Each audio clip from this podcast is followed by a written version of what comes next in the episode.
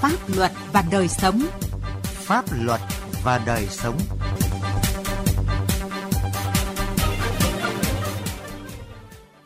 Kính chào quý vị và các bạn. Chương trình Pháp luật và đời sống hôm nay có những nội dung sau. Hà Nam kiên quyết xử lý xe quá tải, cơi nới thành thùng. Ẩn họa từ những hội nhóm tiêu cực trên mạng xã hội.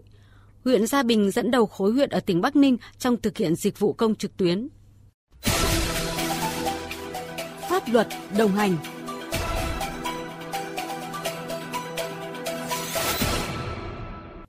Thưa quý vị và các bạn, xe chở hàng quá tải trọng không chỉ phá vỡ kết cấu hạ tầng giao thông, gây ô nhiễm môi trường mà còn tiềm ẩn nguy cơ tai nạn giao thông. Để ngăn ngừa tình trạng này, lực lượng cảnh sát giao thông công an tỉnh Hà Nam đã đẩy mạnh tuyên truyền, tăng cường tuần tra kiểm soát, xử lý nghiêm hành vi vi phạm về tải trọng nhằm tăng cường tính răn đe, nâng cao ý thức của chủ xe, người điều khiển phương tiện. Ghi nhận của phóng viên Quang Chính. Là địa bàn có nhiều mỏ khai thác vật liệu xây dựng và nhà máy xi măng, nên tại huyện Thanh Liêm tập trung số lượng lớn xe tải hoạt động. Đã từng có một thời gian dài, các phương tiện trọng tải lớn chở hàng quá khổ quá tải, chạy quá tốc độ không che chắn, làm rơi vãi vật liệu xây dựng ra đường, không chỉ gây ô nhiễm môi trường mà còn mất an toàn giao thông, gây bức xúc trong nhân dân. Trước thực tế này, Công an huyện Thanh Liêm đã tổ chức hàng trăm lượt tuyên truyền trên đài phát thanh huyện và tuyên truyền lưu động trên các tuyến giao thông, tổ chức ký cam kết chấp hành nghiêm các quy định về tải trọng phương tiện với các lái xe, chủ phương tiện, doanh nghiệp vận tải trên địa bàn. Ông Lại Minh Tuấn, công ty cổ phần Nam Kinh, địa chỉ ở xã Thanh Tân, huyện Thanh Liêm cho biết, là doanh nghiệp khai thác đá và vận tải hàng hóa sau chế biến nên lượng hàng hóa mà doanh nghiệp vận tải hàng tháng khá lớn. Vì lợi nhuận trước đây 13 xe tải của doanh nghiệp đều cơi nới thành thùng, chở hàng quá tải trọng. Được sự tuyên truyền của Công an huyện Thanh Liêm, doanh nghiệp đã đầu tư thay mới toàn bộ 13 phương tiện chạy đúng tải trọng được đăng kiểm. Xe của chúng tôi thì trước đây thì chúng tôi dùng cái loại hổ vồ đời cũ. Nếu mà cái thùng nguyên bản được cấp phép ấy thì tải trọng nó được có khoảng tầm 8 đến 12 tấn. Thế nhưng mà khi mà cơi nới lên thì chạy cũng được tương đối nhiều. Khi mà các cơ quan chính quyền người ta vào cuộc vận động thì ra chúng tôi cũng thấy là nó sẽ ảnh hưởng rất nhiều đến cái công tác của các đồng chí cùng với uy tín của doanh nghiệp, cùng với sự an toàn của những người sống xung quanh cái khu vực chúng tôi khai thác. Nên chúng tôi thấy cái việc đấy là cần phải thay đổi và chúng tôi cũng đã thay đổi đến giờ phút này là cũng thấy là tương đối tốt. Để bảo đảm trật tự an toàn giao thông, Công an huyện Thanh Liêm luôn duy trì 3 tổ công tác tuần tra lưu động khép kín địa bàn trên các tuyến đường phức tạp vào tất cả các ngày trong tuần, nhất là các tuyến DT495C, DT495B, DH13, v.v. Khi phát hiện phương tiện có dấu hiệu chở hàng quá tải, các tổ công tác kiên quyết cân tải trọng xe và xử lý nghiêm các trường hợp vi phạm. Đại úy Trần Thị Ngọc Bích, Phó trưởng Công an huyện Thanh Liêm cho biết, thực hiện chuyên đề xử lý xe quá tải, tự ý thay đổi kích thước thùng xe để vật liệu xây dựng rơi vãi ra đường. Từ đầu năm đến nay, Công an huyện đã xử phạt 215 trường hợp với tổng số tiền gần 1 tỷ 700 triệu đồng, tạm giữ 15 ô tô, tước hơn 100 giấy phép lái xe, giấy chứng nhận kiểm định an toàn kỹ thuật và bảo vệ môi trường. Như vậy, tình trạng xe chở quá khổ quá tải ở Thanh Liêm cơ bản được kiểm soát. Khi mà tập trung tuyên truyền và xử lý những phương tiện này, thì những cái lái xe người ta đã hiểu hơn về cái việc chở xe mà quá khổ quá tải, cơi nới kích thước thành thùng thì có nguy cơ rất cao liên quan đến vấn đề tai nạn giao thông. Vì những cái xe mà cơi nới và quá khổ quá tải thì cái việc sử dụng phanh và các cái hệ thống ở trên xe là nó không được đảm bảo. Chính vì thế khi làm quyết liệt cái nội dung này thì cái tình trạng tai nạn giao thông liên quan đến xe quá khổ quá tải trên địa bàn huyện trong năm nay là giảm đi rất nhiều. Là địa phương trong quá trình phát triển, tỉnh Hà Nam hiện có 92 mỏ khai thác khoáng sản được cấp phép cùng 7 nhà máy xi măng hoạt động với sản lượng khoảng 20 triệu tấn trong một năm. Trên địa bàn tỉnh đồng thời cũng đang triển khai xây dựng nhiều cơ sở hạ tầng, khu công nghiệp nên các hoạt động vận tải hàng hóa diễn ra sôi động. Thượng tá Phạm Minh Trường, Phó trưởng phòng Cảnh sát Giao thông, Công an tỉnh Hà Nam cho biết, kiểm soát tải trọng xe, lực lượng Cảnh sát Giao thông Công an tỉnh Hà Nam đã áp dụng đồng thời các hình thức tuần tra, kiểm soát cơ động kết hợp với kiểm soát tại một điểm. Phòng Cảnh sát Giao thông đã tham mưu cho Giám đốc Công an tỉnh ban hành các kế hoạch, văn bản, chỉ đạo đến tất cả lực lượng Cảnh sát Giao thông trên toàn tỉnh. Cụ thể, tổ chức tuyên truyền, điều tra cơ bản theo lĩnh vực. Trên cơ sở đó, nắm chắc tình hình các phương tiện vận tải và tình hình trật tự an toàn giao thông trên tuyến, kết hợp phân công lực lượng tuần tra kiểm soát 24/24, khép kín địa bàn, kịp thời phát hiện, ngăn chặn tất cả các phương tiện có dấu hiệu chở quá tải, cơi nới thành thùng xe để xử lý theo đúng quy định của pháp luật. Kết quả trong năm 2023, lực lượng cảnh sát giao thông đã phát hiện lập biên bản 1.479 trường hợp bằng 9 tỷ 815 triệu đồng. Đến nay, tình hình xe quá tải, cơi nới, thành thùng xe trên địa bàn tỉnh đã cơ bản được kiểm soát. Với phương châm không có vùng cấm, không có ngoại lệ trong xử lý vi phạm, lực lượng cảnh sát giao thông, công an tỉnh Hà Nam kiên quyết xử lý tất cả các trường hợp chở hàng quá tải quá khổ, cơi nới thành thùng để rơi vãi vật liệu xây dựng ra đường, gây mất an toàn giao thông. Công an tỉnh Hà Nam khuyến cáo tuyệt đối không can thiệp vào việc xử lý vi phạm trong lĩnh vực giao thông, đặc biệt là can thiệp vào việc xử lý phương tiện chở hàng quá khổ quá tải, cơi nới thành thùng xe.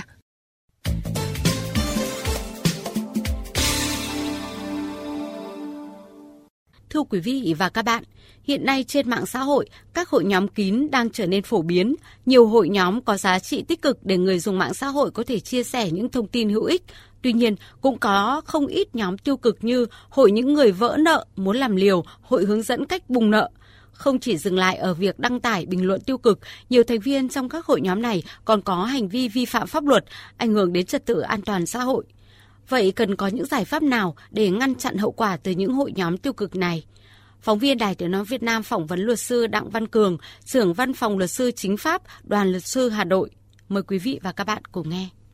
Thưa luật sư, nhìn nhận của ông như thế nào về hệ lụy từ các cái hội nhóm được lập ra trên mạng xã hội có tính chất cổ súy cho hành vi vi phạm pháp luật, từ mời chơi cờ bạc, kêu gọi đua xe đến đánh nhau, thậm chí là rủ nhau sử dụng ma túy? Dưới góc độ pháp lý, những cái hoạt động ở trên không gian mạng thì phải tuân thủ quy định của pháp luật, cụ thể trực tiếp ở đây là luật an ninh mạng. Thì theo đó, luật an ninh mạng thì nghiêm cấm các cái hành vi đưa thông tin sai sự thật, gây hoang mang trong nhân dân, hoặc là những hành vi xúi giục lôi kéo kích động người khác phạm tội.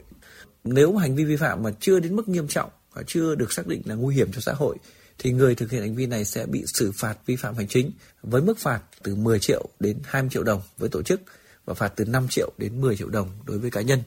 Thế còn đối với những cái hành vi mà thành lập các hội nhóm có tính chất tiêu cực ở trên không gian mạng mà có cái nội dung rủ rê lôi kéo người khác phạm tội thì tùy vào cái hành vi phạm tội, người thực hiện các hành vi này sẽ bị xử lý với vai trò là tổ chức hoặc là người giúp sức cho hành vi đó. Vấn đề thứ hai nữa là cái hội nhóm này được xác định là những thông tin trái phép đưa lên mạng Internet và những thông tin này ảnh hưởng xấu đến an ninh trật tự an toàn xã hội thì người thực hiện hành vi này cũng có thể bị xử lý hình sự về tội đưa hoặc sử dụng trái phép thông tin mạng máy tính, mạng viễn thông với chế tài có thể đến 7 năm tù. Theo luật sư, vì sao lại xuất hiện nhiều hội nhóm tiêu cực trên mạng xã hội như vậy? Có nhiều nguyên nhân khác nhau dẫn đến việc các cái hội nhóm tiêu cực xuất hiện ngày càng nhiều trên không gian mạng. Đầu tiên là cái quyền tự do ngôn luận, tự do bày tỏ quan điểm, thái độ ý kiến của mình, tự do thành lập các cái hội nhóm. Tuy nhiên là cái quyền tự do này thì có nhiều người hiểu nó chưa đúng đắn và chưa tuân thủ hoặc là vượt quá cái giới hạn cái quyền tự do dân chủ. Vấn đề thứ hai nữa là cái mạng Internet được sử dụng ở Việt Nam khá là phổ biến và bất kỳ ai cũng có thể là thành lập một cái hội nhóm ở trên mạng xã hội. Chỉ cần một thiết bị thông minh có kết nối Internet là có thể thành lập một cái hội nhóm tiêu cực. Nguyên nhân thứ ba có thể kể đến là cái sự lơi lỏng của các cái đơn vị quản lý mạng xã hội, không thể kiểm soát hết được những cái thông tin mà đăng tải trên nền tảng của họ, dẫn đến câu chuyện là các cái hội nhóm tiêu cực, thậm chí là các hội nhóm thực hiện các hoạt động lừa đảo vẫn diễn ra rất là phổ biến trên không gian mạng. Không gian mạng rất là mênh mông, để mà kiểm soát kịp thời, phát hiện xử lý cũng khá là khó khăn. Luật sư có khuyến cáo gì đối với người dân, đặc biệt là giới trẻ, làm sao không để những cái thông tin xấu độc trên mạng xã hội dẫn đến những hành vi vi phạm pháp luật ạ? Thông tin ở trên không gian mạng là thông tin một chiều, và khi chúng ta tham gia vào các cái hoạt động trên mạng xã hội thì cần phải có những kiến thức, kỹ năng cần thiết để tránh trường hợp là sa đà tham gia vào các hội nhóm tiêu cực hoặc là tiếp cận những cái thông tin xấu độc ảnh hưởng đến cái suy nghĩ, quan điểm, lối sống, có thể là bị lôi kéo vào các hội nhóm thực hiện những hành vi vi phạm pháp luật. Chính vì vậy, với mỗi người khi tham gia vào cái hoạt động trên không gian mạng thì chúng ta cũng cần phải cẩn trọng, biết chọn lọc, sàng lọc thông tin và có cái kỹ năng cần thiết để phân biệt được những tin thật, tin giả và nhận diện được hội nhóm tiêu cực để tránh xa những cái thông tin xấu độc có thể ảnh hưởng đến bản thân, thậm chí là có thể bị lôi kéo trở thành hành vi vi phạm pháp luật. Xin cảm ơn luật sư.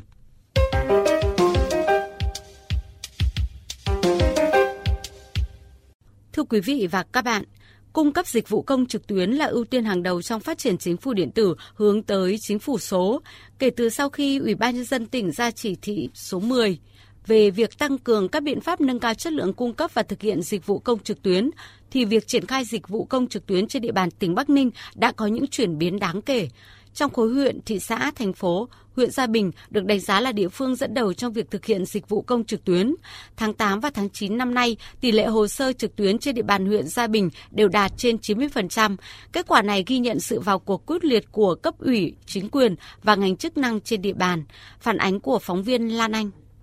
Chị Nguyễn Thị Cẩm, xã Nhân Thắng đến Trung tâm Hành chính công huyện Gia Bình để nhận kết quả thủ tục hành chính về đăng ký cấp giấy chứng nhận quyền sử dụng đất tại bộ phận một cửa chi nhánh đăng ký đất đai. Sau một vài lần đến giao dịch tại Trung tâm Hành chính công của huyện, được cán bộ một cửa hướng dẫn tạo tài khoản và quy trình thực hiện, chị Cẩm đã khá thành thạo việc sử dụng dịch vụ công trực tuyến trong giải quyết thủ tục hành chính và nhận thấy phương thức trực tuyến mang lại nhiều tiện lợi. Chị Cẩm chia sẻ.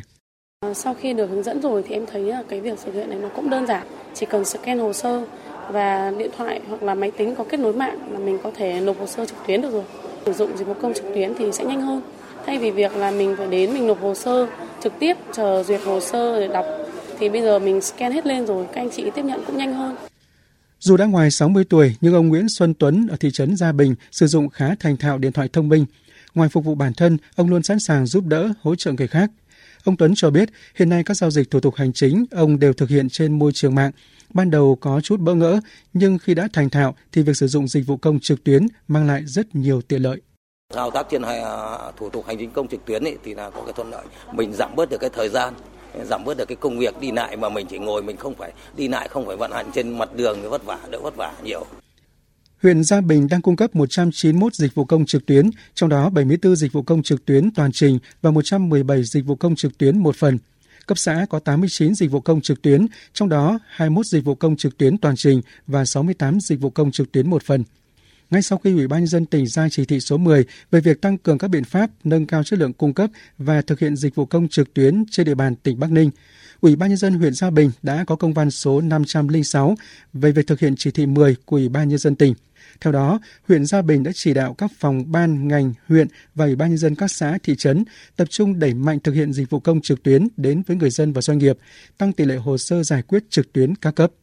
Trong đó, chú trọng công tác phối hợp tuyên truyền, phổ biến, hướng dẫn người dân tạo tài khoản dịch vụ công trực tuyến và thao tác thực hiện nộp thủ tục hành chính trên môi trường mạng, rà soát, cắt giảm, đơn giản hóa thủ tục hành chính, tái cấu trúc quy trình thủ tục hành chính theo quy định để thuận tiện cho người dân, doanh nghiệp khi thực hiện dịch vụ công trực tuyến. Nói về việc thực hiện các giải pháp để nâng cao tỷ lệ giải quyết hồ sơ trực tuyến tại Trung tâm Hành chính công của huyện, ông Nguyễn Thanh Tùng, Phó Giám đốc Trung tâm cho biết. Ngay sau khi chỉ thị 10 ban hành thì Ủy ban huyện Gia Bình cũng ban hành công văn số 506 ngày 15 tháng 6 của Ủy ban nhân dân huyện để thực hiện cái chỉ thị 10 đối với các phòng ban và Ủy ban các xã thị trấn trên địa bàn. Thì đối với Trung tâm Hành chính công huyện thì tất cả các đơn vị mà có hồ sơ tiếp nhận tại trung tâm thì chúng tôi đều triển khai đến cán bộ là yêu cầu công dân đến là phải thứ nhất là xin tự chủ để mà có thể nộp hồ sơ trực tuyến. Thì trong quá trình nộp thì cán bộ sẽ hướng dẫn người dân tạo tài khoản trên cổng dịch vụ quốc gia và đăng nhập qua cổng dịch vụ công của tỉnh để có thể nộp hồ sơ trực tuyến. Việc sử dụng hình thức nộp hồ sơ trực tuyến sẽ giúp người dân, doanh nghiệp có thể nộp hồ sơ đề nghị giải quyết thủ tục hành chính với cơ quan nhà nước tại bất cứ địa điểm nào có kết nối mạng Internet. Người nộp hồ sơ được cung cấp kịp thời, chính xác thông tin về trạng thái xử lý hồ sơ, giải quyết thủ tục hành chính đầy đủ và chi tiết. Chị Nguyễn Thị Thanh Thu, cán bộ Trung tâm Hành chính công huyện Gia Bình cho biết, từ đầu tháng 6 đến nay, nhiệm vụ của chị được giao là hướng dẫn, hỗ trợ tạo tài khoản và thực hiện trên môi trường mạng đối với mọi công dân khi đến giao dịch. Dù có áp lực khi tiếp xúc với nhiều đối tượng công dân khác nhau, nhưng luôn nêu cao tinh thần đạo đức công vụ trong thực thi nhiệm vụ. Nói chung là nếu mà quy trình này, nếu mà người dân chịu khó sử dụng công nghệ và tìm tòi, chịu khó học thì mình nghĩ là cũng đơn giản thôi, cũng không có gì phức tạp. Bản thân mình thì mình nghĩ là qua một vài lần các bạn ấy hướng dẫn thao tác thì mình cũng có thể làm được. Từ sự tuyên truyền, nhận thức của người dân, tổ chức về việc tham gia sử dụng dịch vụ công trực tuyến trong giải quyết thủ tục hành chính đã có những chuyển biến tích cực, góp phần đưa tỷ lệ hồ sơ giải quyết trực tuyến trên địa bàn huyện Gia Bình gia tăng. Trong tháng 9 năm 2023, tổng số hồ sơ trực tuyến tiếp nhận tại Trung tâm Hành chính công huyện Gia Bình đạt 5.328 hồ sơ. số hóa 100% hồ sơ giấy tờ thủ tục hành chính đầu vào và số hóa kết quả giải quyết thủ tục hành chính đầu ra đối với những kết quả phải thực hiện trên cổng dịch vụ công trực tuyến đạt tỷ lệ 100%. Về kết quả giải quyết thủ tục hành chính trên địa bàn, ông Nguyễn Thanh Tùng, Phó Giám đốc Trung tâm Hành chính công huyện Gia Bình cho biết. Tất cả các thủ tục mà khi tiếp nhận công dân thì trung tâm cố gắng giải quyết tối đa. Còn đối với hồ sơ trực tuyến thì chúng tôi đến thời điểm này là tháng 9 chúng tôi được 99,9% đối với hồ sơ trực tuyến, cố gắng đạt cái chỉ tiêu của tỉnh và trung ương giao. Tuy còn gặp những khó khăn vướng mắc, song cấp ủy chính quyền các cấp, ngành chức năng huyện Gia Bình đang tiếp tục nỗ lực tập trung các giải pháp nâng cao chất lượng cung cấp và thực hiện dịch vụ công trực tuyến trên địa bàn huyện. Trong đó, chú trọng đa dạng hóa các hình thức thông tin tuyên truyền về lợi ích của dịch vụ công trực tuyến để người dân và doanh nghiệp dễ dàng nắm bắt và thực hiện. Thưa quý vị và các bạn, nhằm đảm bảo công tác phòng cháy chữa cháy, nhất là sau khi xảy ra những vụ cháy nghiêm trọng trong khu vực nhà ở, nhà chung cư, Ủy ban nhân dân thành phố Hà Nội yêu cầu các địa phương, đơn vị tăng cường các biện pháp phòng cháy chữa cháy, tổ chức tuyên truyền thường xuyên cho người dân về các kỹ năng, biện pháp ứng phó cháy nổ. Công tác phòng cháy chữa cháy phải được thực hiện nghiêm túc, chủ động, chặt chẽ ở mỗi gia đình, doanh nghiệp, cơ quan để không xảy ra những vụ cháy đáng tiếc. Những vụ cháy nghiêm trọng xảy ra trong thời gian qua đã gây thiệt hại rất lớn về người và tài sản cho người dân thành phố Hà Nội. Điều đó cũng cho thấy vấn đề an toàn cháy nổ cần được quản lý và siết chặt hơn nữa.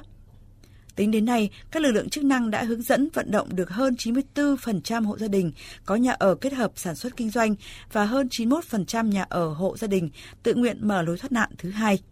Thành phố đã thành lập, duy trì hoạt động hơn 7.000 tổ liên gia an toàn phòng cháy chữa cháy, xây dựng, lắp đặt hơn 18.000 điểm chữa cháy công cộng. Bà con ở trong tổ đã được tập huấn, được các đồng chí cảnh sát phòng cháy chữa cháy hướng dẫn việc sử dụng bình bọt, việc sử dụng chăn chiên để dập lửa, rồi việc sử dụng xô cát để chữa cháy, ví dụ như xe máy và các cái dụng cụ khác. Cho nên là rất thành thạo. Rất là có ý nghĩa để cho bà con yên tâm trong những cái con hẻm sâu, cũng yên tâm về cái khi mà có sự cố người ta đã có sẵn sàng cái phương tiện để chữa cháy trong thời điểm vàng. Muốn nhân rộng hết tất cả những cái điểm chữa cháy công cộng với tất cả toàn thành phố Hà Nội. Báo cháy ở đây khi người dân gõ thì báo động cho toàn bộ những người dân trong khu vực, trong nhà tập thể, trong khu tập thể biết để có thể ứng phó và giúp đỡ lực lượng cứu hỏa, rồi là góp phần dập tắt đám cháy trong thời gian nhanh nhất. Thành phố Hà Nội phấn đấu mỗi hộ gia đình phải có ít nhất một người tham gia lớp tuyên truyền, phổ biến pháp luật, kiến thức, kỹ năng về phòng cháy chữa cháy và cứu nạn cứu hộ, nắm chắc được cách thức sử dụng phương tiện chữa cháy ban đầu. Các cơ quan chức năng thành phố Hà Nội cũng tuyên truyền vận động 100% hộ gia đình trang bị các phương tiện chữa cháy, cứu nạn cứu hộ. Phấn đấu mỗi hộ gia đình được trang bị ít nhất một bình chữa cháy và dụng cụ phương tiện cứu nạn cứu hộ cần thiết. Ông Nguyễn Văn Lăng, Phó Chủ tịch Ủy ban nhân dân xã Tân Triều, huyện Thanh Trì cho biết. Tân Triều cũng là một trong 4 xã được huyện chọn làm thí điểm thành lập tổ liên gia an toàn về phòng cháy chữa cháy. Và trong năm 2023, Ủy ban xã Tân Triều cũng đã xây dựng kế hoạch và thành lập 8 tổ liên gia an toàn phòng cháy và chữa cháy, 4 mô hình điểm chữa cháy công cộng ở các khu dân cư. Đồng thời cũng đã tổ chức nhiều buổi tuyên truyền về công tác phòng cháy cháy, trong đó kết hợp với cả thực hành công tác phòng cháy chữa cháy và cứu nạn cứu hộ đối với cả các hộ gia đình và nhân dân trên địa bàn.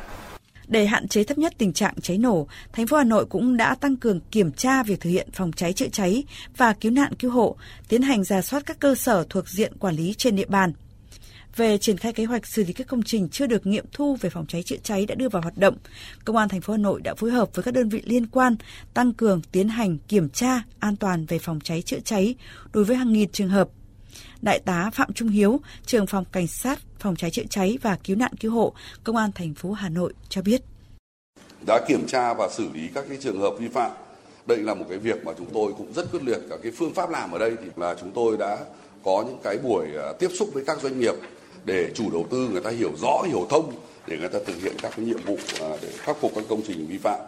Đánh giá công tác lãnh đạo, chỉ đạo và kết quả đã đạt được trong công tác phòng cháy chữa cháy và cứu nạn cứu hộ thời gian qua của thành phố Hà Nội, Thiếu tướng Nguyễn Văn Long, Thứ trưởng Bộ Công an nhận định Mặc dù đã có nhiều nỗ lực để đảm bảo an toàn phòng cháy chữa cháy, tuy nhiên thành phố vẫn còn tiềm ẩn nguy cơ phức tạp nghiêm trọng về cháy nổ. Thành phố cần tiếp tục triển khai đồng bộ các giải pháp, đồng thời tập trung tháo gỡ khó khăn về công tác phòng cháy chữa cháy cho người dân, doanh nghiệp. Tôi đề nghị là thành phố tiếp tục quan tâm chỉ đạo, xử lý khắc phục đối với các công trình đưa vào hoạt động mà chưa được nghiệm thu, rồi các cái công trình hiện hữu, và đặc biệt tháo gỡ khó khăn cho các cái doanh nghiệp, cho các cơ sở, cho người dân trên địa bàn trong cái việc phòng cháy chữa cháy. Chúng ta làm tốt công tác phòng cháy chữa cháy nhưng đồng hành tạo điều kiện cho người dân, doanh nghiệp trong hoạt động sản xuất kinh doanh và không làm ảnh hưởng đến cái hoạt động chung trong sản xuất kinh doanh.